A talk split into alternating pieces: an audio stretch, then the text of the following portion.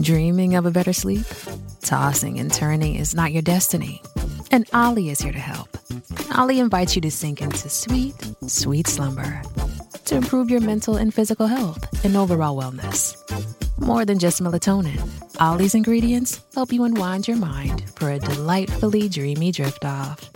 Sleep is on the way at Olly.com. That's O L L Y.com.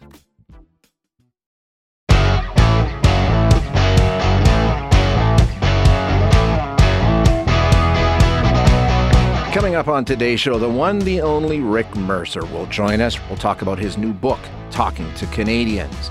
Some insight as to what NASA is up to with their mission to send a spacecraft to crash into an asteroid, and supplements being touted as the best way to fight COVID 19. Don't believe it. That's according to our guest, Dr. Timothy Caulfield.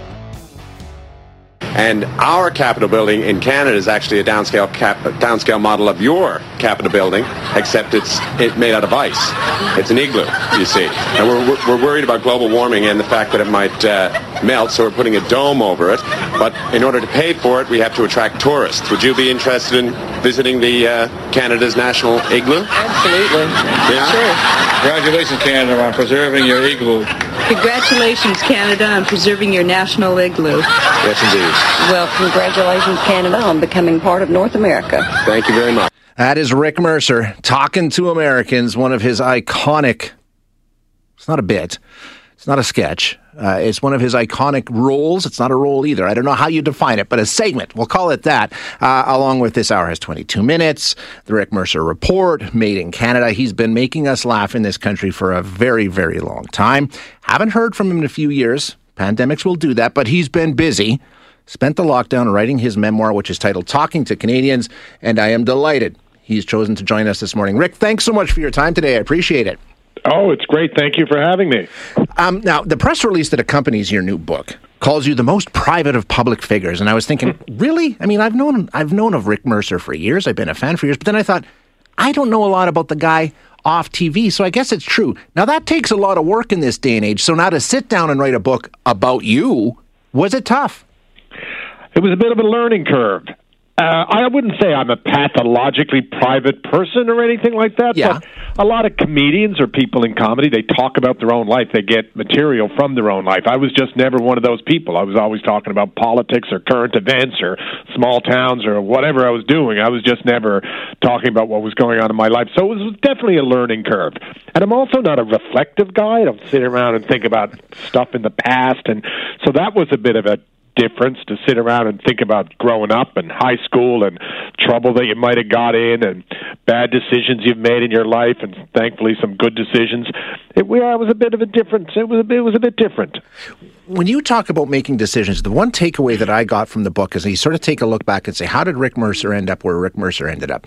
My impression is you ended up there by saying, yeah, that sounds really cool. Let's do it. Without giving any thought to all the reasons that maybe you shouldn't say, yeah, let's do it. Going back to when you were a very small child looking for a Christmas tree, right up into giant specials with the forces. It's just always, yeah, that sounds great. Let's do it. I think there's a point, especially in your early in your life, when you you you do things because you don't know any better. And I certainly didn't know any better, and I did a bunch of things that had I known then what I know now, I probably wouldn't have done it. That was the first one man show. Uh, I never would have said, "Yeah, sure, I can." Write and perform a one man show in five weeks in in Ottawa. I'll, I'll go do that because it's that's that's really not enough time. But I didn't know any better. Even when I was a kid, we, we- my uh, my buddies and I, we took over the high school newspaper. We stacked the meeting, and uh, we became the editors of the high school newspaper. We were celebrating, and the principal called us in and said, "You stacked the meeting," and we said, "Yeah, of course. That's what meetings are for. That's how." You know, weirdos get on school boards and people become the liberal candidate or whatever. You stack the meeting. And he said, No, you're done. You can't have anything to do with the newspaper. So we just said, ah, let's start our own magazine. And then we did. And we didn't know any better, and we did, and it was just what the way we were thinking, I guess. But you make the decision. It's like, yeah, we can do that. Let's do it. And then you realize that, okay, maybe we can't do it, or it's not going to be easy to do. But you have this. Um, this drive, I mean, to perform, to be that person that gets you through all of this stuff. Like, you're singularly passionate about being a performer, right? Yeah, I guess so. I, I worry, or I don't worry, but I wonder what would have happened to me if I didn't discover the career that I did.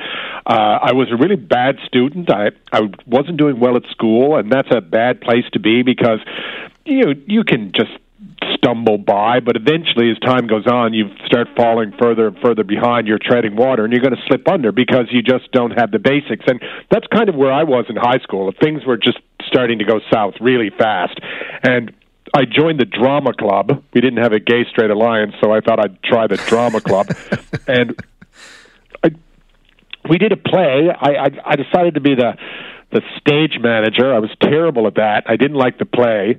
All I did was sit around and talk to the director all day, and uh, I liked her very much. And and then when the play was over, I said, "Well, that's it. I'm quitting."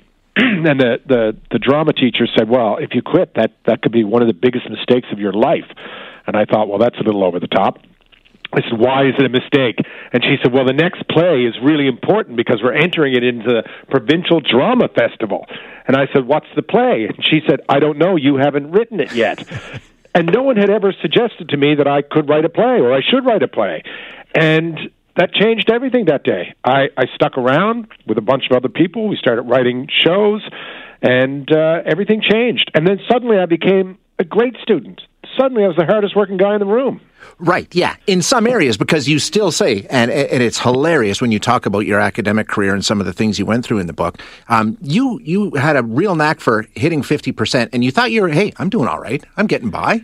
Yeah, yeah, and that's what happens, and then and then you slip under, and then you don't really quite make it through grade eleven math, and then the next thing you know, you're in grade twelve, and you're taking grade 11 math and grade 12 math in the same year and sometimes you go to school on a wednesday and you got an hour of grade 12 math followed by an hour of grade 10 math. I mean, that's that's, that's not a recipe for success. How help me make sense of this because uh, uh, you know anyone who reads the book is not going to come away saying this is a studious guy. This was not a guy who was following along, but you've become known as probably our sharpest, most articulate satirist of things political and things national. So was there always a natural interest in in politics? I mean, that takes some work, some background, some homework. So how do those two work together? No, that was always my sport. So okay. you can imagine if baseball's your sport or hockey's your sport, how many how many useless figures and stats you you pick up in a lifetime when it's your your sport and your passion, and it always was. Uh, that's something I always paid attention to. Uh, of course, that didn't translate to marks, of course, but uh, yeah, I had a I had a godfather who I guess you would say would pass for as local color. He was a very eccentric guy, friend of my dad's who uh, who ran for the Conservatives and uh, got elected, and then crossed the floor the night he got elected when it was announced that it was actually a tie in the legislature. they almost killed him, and then the whole election was was thrown out a couple of months later. He ran again as as a liberal, uh, or yeah, as a liberal, having crossed the floor, and he got about 14 votes. After that, he ran for the leadership of the Conservative Party and the Liberal Party provincially. Not much luck, but he had a he had ran a corner store called Shay's Ripoff, and he had a takeout called Shay's Hamburger Hell, and this was where I got my first after school jobs when I was a kid. Yeah and uh, he would have a a real gang of municipal politicians and cops and ex provincial politicians and prostitutes and a real eclectic collection of individuals hanging out at that takeout, all talking politics, and I thought it was fascinating. And yeah. and they would they would let me join in, even though I was twelve, thirteen years of age. It was uh, it was a, a great education. I want to ask you about being. I mean, like we're just getting texts from people who've run into you. One ran into you in San Francisco and says you're the greatest guy, a huge fan. So many people. Um, you know, you've you've achieved that level of Canadian superstardom, and, and I've always wonder about that because you're fiercely Canadian, and I'm sure you've had offers to, you know, do something beyond Canada. And, and I, I, know there's some people who think that's the next step. You've got to do that. But there's some who really lean into that Canadian stratosphere of being the best in Canada. Um, was that a conscious choice? I mean, how do you no. just define I that? Just, I don't. I don't begrudge anyone. Obviously, who goes to the states if they're in show business because it's the largest English sure. language market in the world. Uh, makes perfect sense. But I was just really lucky. I got we created 22 minutes, and it was a hit show. So suddenly I had a real job, and I think a lot of people who head south, it's because they're looking for work. I had a real job, and then I had a sitcom that I was doing when I wasn't doing that show, and that's when the opportunity to go to the states came along. And it's funny. I only brought this up after I wrote the book, and someone said, "Why didn't you put that in your book?" And I just thought, well, I never really thought of it, but at the time I was off of this game show called The Weakest Link. Mm-hmm. And it was after talking to Americans, and they wanted someone to do this show, The Weakest Link, and they wanted someone who wasn't American, but someone who sounded American and who could make fun of the education system. And so originally they had a Brit, a woman, and uh, they were getting rid of her and wanted someone else. And so this opportunity came along to go south, and the money was stupid. It was really stupid. But uh, I just thought, well, I, or I could just write what I wanted, write and perform my own stuff on this show that's about politics in Canada. It just didn't seem like it was something I was interested in doing. And then I never really pursued it past that because I've always been fortunate to have work. If I needed the work, I guess I'd go looking for work. Yeah, makes sense. Makes perfect sense. Um, when I take a look at um, being in that position, though, there is something really I don't know what the right word is, but being that level of Canadian, there's something about being a Canadian and being that kind of a Canadian star where Canadians just absolutely they own you and and they're proud of you, and we celebrate people that reach your level of success. Is there some attraction to that? Uh, you know, that's really nice, and if people people feel that way, that's great. Although I don't think anyone really goes into show business with that as an end goal, right, and if yeah. they do, then that's I think uh, that's a that's that's a probably a pretty unhappy person, and uh, it's a long shot. Let's face it. Uh, I I I've been really lucky. People are always very nice to me. That's what I would say the definition of celebrity is in Canada. Like I would say to my friends, like, well, I think the people at Air Canada are really nice. They just treat you so nice. and they're like, yeah, that that that does that doesn't happen to everyone there, Rick. Uh, that's that's more you. exactly. I'm like, yeah. So I guess that's the big benefit. But people are generally pretty nice, and also because it's Canada, if they don't if they don't like you, they just don't say anything. So that's Sure. good. I don't have people yelling at me. I went to a a Rolling Stones concert once. A friend of mine called me and said, "I've got tickets to the Rolling Stones. You want to go?" I said, "Yeah, sure." And uh, she worked in politics and uh, she also gave tickets to uh, a former premier, Canadian premier, and so uh, this guy had been out of politics for years and years. I didn't know him that well at all, really, but he was sitting next to me at the Rolling Stones, so it seemed like we were together, and at one point we decided to go get some beers and we were walking along and people were yelling out to me, Hey Rick, nice to see you, man, nice to see you. Then they saw him and they were like, Hey ass, I pay taxes, you know and they gave him the finger. And I'm like, Wow. That's the difference between being in comedy and being in politics. And this guy was actually fairly well liked. And like I say, he'd been out of the business for a decade and people are still screaming at him. So uh, I, I got off easy. Yeah, no kidding. Um, as funny as the book is, and it is, it is hilarious. It's also at times very, very poignant, especially when you're talking about the work you did with Canadian troops overseas. Those were big moments in your career and your life, weren't they? Yeah, and I stumbled upon it. The first time I did it was in Bosnia. That's how. That's a long time ago Yeah. now, and I was just looking for something to do for Christmas, and we just launched this website. We did the Doris Day petition, and it caused all sorts of noise, and everyone was talking about this newfangled thing, the internet, and what are you going to do with it? And I just started thinking of maybe we could uh, do something with peacekeepers, but I didn't even know how many we had, and I I, I actually got on the phone. You didn't even know we had Canadian- any at that time. yeah, like I, I, I didn't know. I, I called the guy from the Canadian Forces whose job it is to answer questions about this. And I was like, "So, uh, how many peacekeepers do we have?" And he was like, fourteen hundred, I think, at the time, overseas. I was like, "Wow, are they in harm's way?" And he was like, "Well, if you consider uh, being shot at on the regular and um, having to deal with landmines, yes, I would say they're in harm's way." And I was so embarrassed because there I was, Captain Canada, Mr. Current Affairs, following along, everything was going on. I totally forgot we had peacekeepers in Bosnia, and they were totally off the radar. And by the time the conversation was over, not only were we going to do this this website, but I said, well, we'd like to come to Bosnia. How, how fast can I get there? How do you get there? And three or four days later, we were in Bosnia. We we shot this piece leading up to Christmas, and we launched this website so Canadians could send messages to the peacekeepers who were serving overseas. And it was just tremendously satisfying, personally satisfying to me.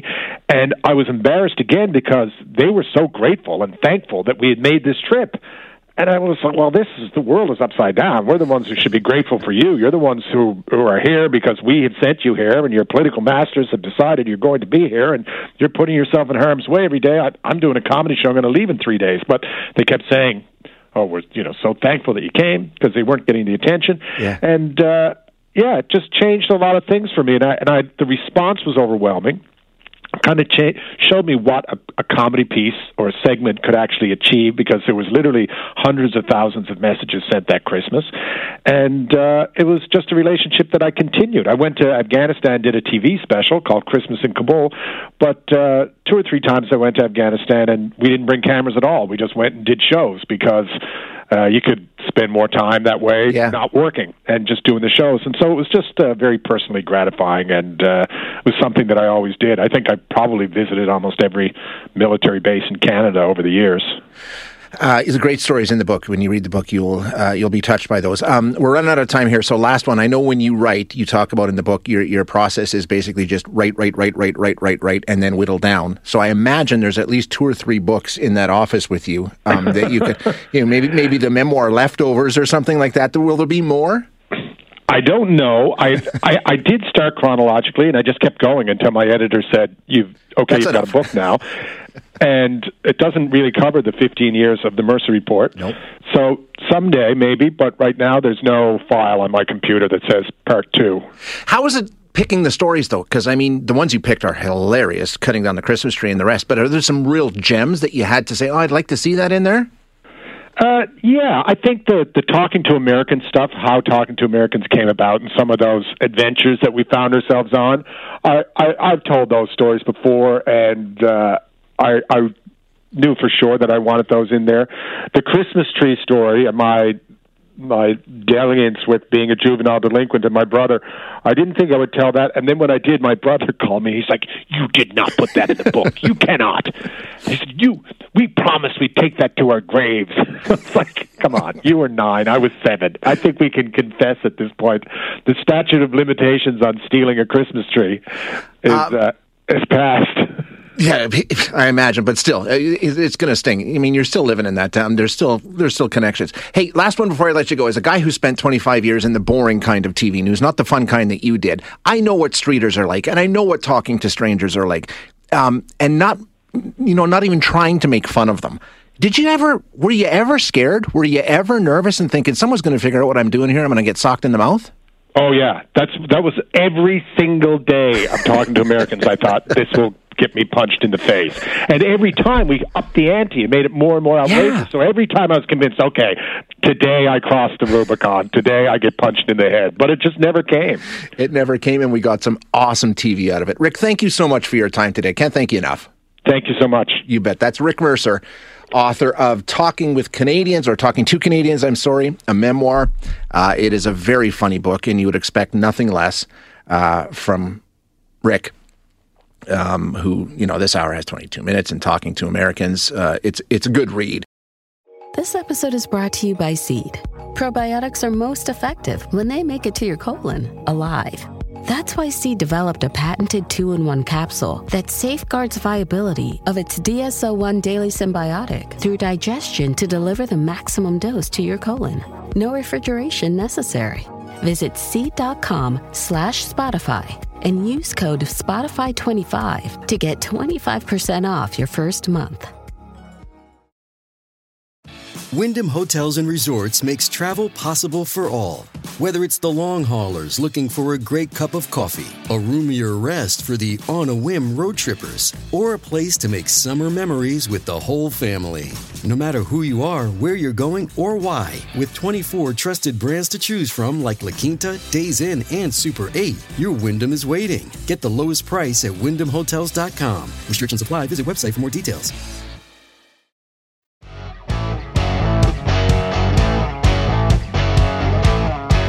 Talked about this. This story just fascinates me. So I want to get some expert analysis on what exactly is going on. We talked about it briefly last week, but if you haven't heard, NASA launched a spacecraft with the sole purpose of smashing it into an asteroid, just crashing right into it and trying to alter its course. I guess it's sort of a a dry run for maybe that's something you've seen Armageddon. You know what I'm talking about. Um, let's go to Paul Wiegert now, who is an asteroid expert at Western University Institute. Hi, Paul. How are you? Good, good. How are you? Good, good. Thank you so much for joining us. Okay, first of all, uh, do I have that right? Basically, I mean, we've all seen Armageddon, where essentially there was an asteroid that was going to destroy the Earth, so they sent a crew up to blow it up and alter its course so it didn't hit Earth. Is that is that really what's happening here? Just sort of a trial run of doing that in real life? Not quite. Uh, the, they are sending a spacecraft to crash into this asteroid, but it's not intended to blow it up. It's intended to give it a little bit of a push, a bit of a nudge sideways, so we can see if we can deflect them that way. Yeah, I mean, it's not going to send it hurtling off into space. Other people are saying, well, what if it goes fl- now? It's in our like they're talking about bumping it just a little bit, right? Yes, yes. It's a very small impact. There's no way that it's going to get a big a big kick out of this. Okay, so the actual device that they're using, the spacecraft that they're spending up there or sending up there, uh, what do we know about it? Well, the spacecraft itself weighs about 300 kilograms, and it is going to hit the asteroid at very high speed, uh, tens of kilometer, tens of thousands of kilometers per hour. So it's it's uh, 300 kilograms sounds like a lot, but it's much much smaller than the the asteroid that is crashing into. Um, and so when we talk about giving it a nudge, like what what's the optimal outcome of this mission? Well, the optimal outcome, I mean, we're really we're trying to understand what happens when you try to to nudge an asteroid. So when we hit it, I mean, an asteroid could be a solid rock, but because we haven't visited any directly, we're not quite sure if underneath the surface it's it's just completely solid rock or if it's more like a sandbag. So if you're if you're shooting a bullet at something, um, what's going to happen yeah. when it impacts is going to depend a lot on what exactly is is going on underneath the surface. So that's what the goal of this mission is: is to find out really what happens when you try this. Um, and w- how long does it take? It's going to take months for this to actually get there, right? Yeah, so it, it launched last week and it will get there and impact probably in September or October of next year, so about 12 months. Uh, maybe you can help me with this because these kind of stories, the reason I love them so much is I can't wrap my head around how people calculate things like this and how this is possible. What kind of work would have to go into sending a spacecraft from Earth up to an asteroid that is traveling at ridiculous speeds and making them collide? I mean, is it is it a sure thing? Like, how hard is that to do? Yeah, you're right. It, it's not easy. There's certainly a lot of engineering and math which goes into it. But the beautiful thing about asteroids and even the planets uh, going around the sun. So uh, the asteroids go around the sun the same way as the planets do, and, and both follow very, very precise trajectories. So yeah. they repeat the same path over and over again every year. So the Earth goes around the sun once a year, and, and we follow the same the same path. And so the asteroids do the same. So once you've kind of figured out where that asteroid is going, you can actually predict where it will be with high precision because it, it is, is sort of very consistent that way. So you've got to get your, your spaceship to the right place at the right time, of course, to, to have this impact happen. But but uh, uh the asteroids are, are well behaved in that sense, so that you can you can sort of know where your target will be.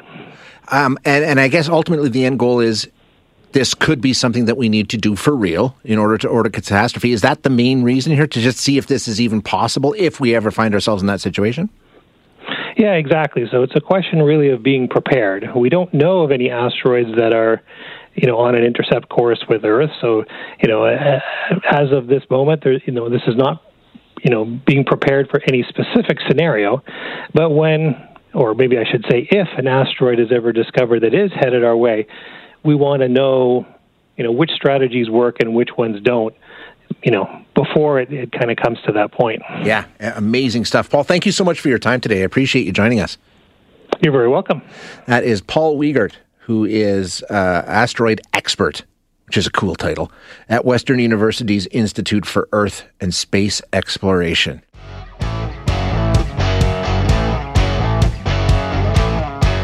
Dr. Timothy Caulfield, who we've had on the show before, he's on a mission to um, debunk and to deal with some of the endless stream of misinformation uh, that's out there right now. Dr. Caulfield, thanks for your time. Always a pleasure to chat with you.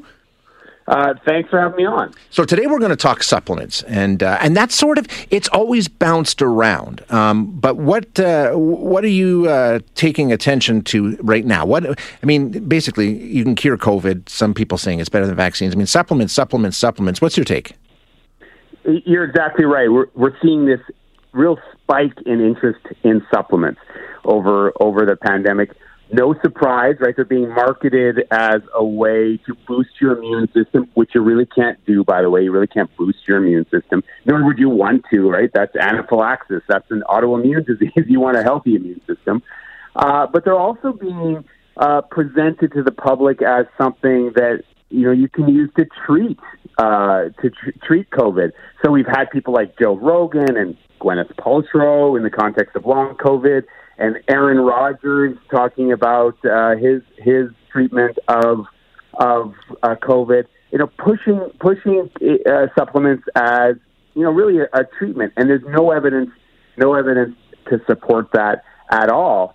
And the other thing that's happening, one of the reasons I'm really interested in, in it, is it's getting tied up with the anti-vax rhetoric. So it's like you're pro supplements, but you're anti-vax, sure. and that's really problematic. Okay, but now when we're talking about supplements, is there, I mean, there can be some benefits to some supplements, right? Or are we saying that supplements are all nonsense? And, and I mean, is there any benefit to some of these supplements? Yeah, I, I think that's a really important caveat. So thank you for bringing that up. You know, I if, if your science-informed healthcare provider uh, says you have a deficiency, um, yes, a supplement uh, can absolutely be needed and, and should be taken. Right, follow the recommendations from your from your physician. Uh, if you're pregnant, right, or want to get pregnant, there are certain supplements that you should take. But the multi-billion-dollar supplement industry, that's what I'm talking about. Most of that stuff, you know, most of that stuff, very little evidence to support mm-hmm. the use, even things like multivitamins. Very lightly regulated, so um, some of these supplements are contaminated. Uh, they show um, they have even been found to be harmful. Um, and uh, in addition to that, uh, they often, very, very often, don't have a solid uh, science base behind them. So, yeah, the, the evidence really isn't there for a, a, a lots of the supplements that are pushed on us for, for health purposes. And you're saying there is a risk. I mean, my, my take always is, is you know, you take a whole bunch of vitamins. The worst you're going to do is just pee them out. It's a waste of money. But you're saying there's a risk to some of these supplements that are being pushed. Yeah, for sure. Uh, yeah, expensive pee, right? That's, yeah, yeah. hashtag expensive pee. Um, yes, you know there have been studies that have shown, for example, that one of the leading causes of liver failure at, at um, in emergency rooms they are supplements. You know, be, and and sometimes these supplements are even research that's been done here in Canada have found that supplements are often contaminated with things that aren't on the label. There have even been situations where supplements are contaminated with pharmaceuticals, which is kind of ironic because often people are taking them because they want to avoid avoid uh, pharmaceuticals. And, and that's another really interesting part of this story. The supplements are often pushed as being a natural way of dealing with things, whereas pharmaceuticals are not natural. Um, and uh, there's two two things that are ironic about it. What's so natural about you know taking a, a, a particular nutrient, putting it in a pill, and taking it? That's not very natural. And in addition to that, many of these supplement companies are owned by the pharmaceutical industry, so you're mm-hmm. not like keeping money from them. But I mean, that's the thing, right? When you've got a, a, situation like this, there are always going to be people that will capitalize and realize they can make a few bucks. And uh, and they know there's a captive audience right now. People are scared. Other people are just dead set against, you know, like you say, big pharma. So they're looking for alternatives. And there are people there that will happily sell them stuff that may not do anything and make a lot of money with it. You're right, and um, so we should really be angry. You know, we shouldn't be frustrated with people taking these supplements because I totally get it. Right, people are looking for answers. Yeah, uh, we should be angry with those individuals that are, are pushing the misinformation and and and and the the misleading marketing. And, and I think it's also really important to highlight that there is genuine research going on out there around things like vitamin D, right? right. Vitamin D in the context of the immune system. You know, what are the now the the emerging when the research has been done in that area, when the research is good, you know, clinical trials, the the results have been very underwhelming. But there is real research going on uh, and the potential for benefit in the future. But we're not talking about a magical cure. We'd be talking about some kind of supplemental help Uh, but don't believe. The bottom line is, don't believe the hype. Right. Exactly. Okay. Thanks very much, Doc. Appreciate it. Uh, my pleasure. That's Dr. Timothy Caulfield. Um, Dr. Caulfield uh, is a University of Alberta professor in health law and policy and Canada Research Chair in health law and policy. He's also the guy who created a user's guide to cheating death, I believe it was called, which was a huge Netflix series where he went through long before COVID.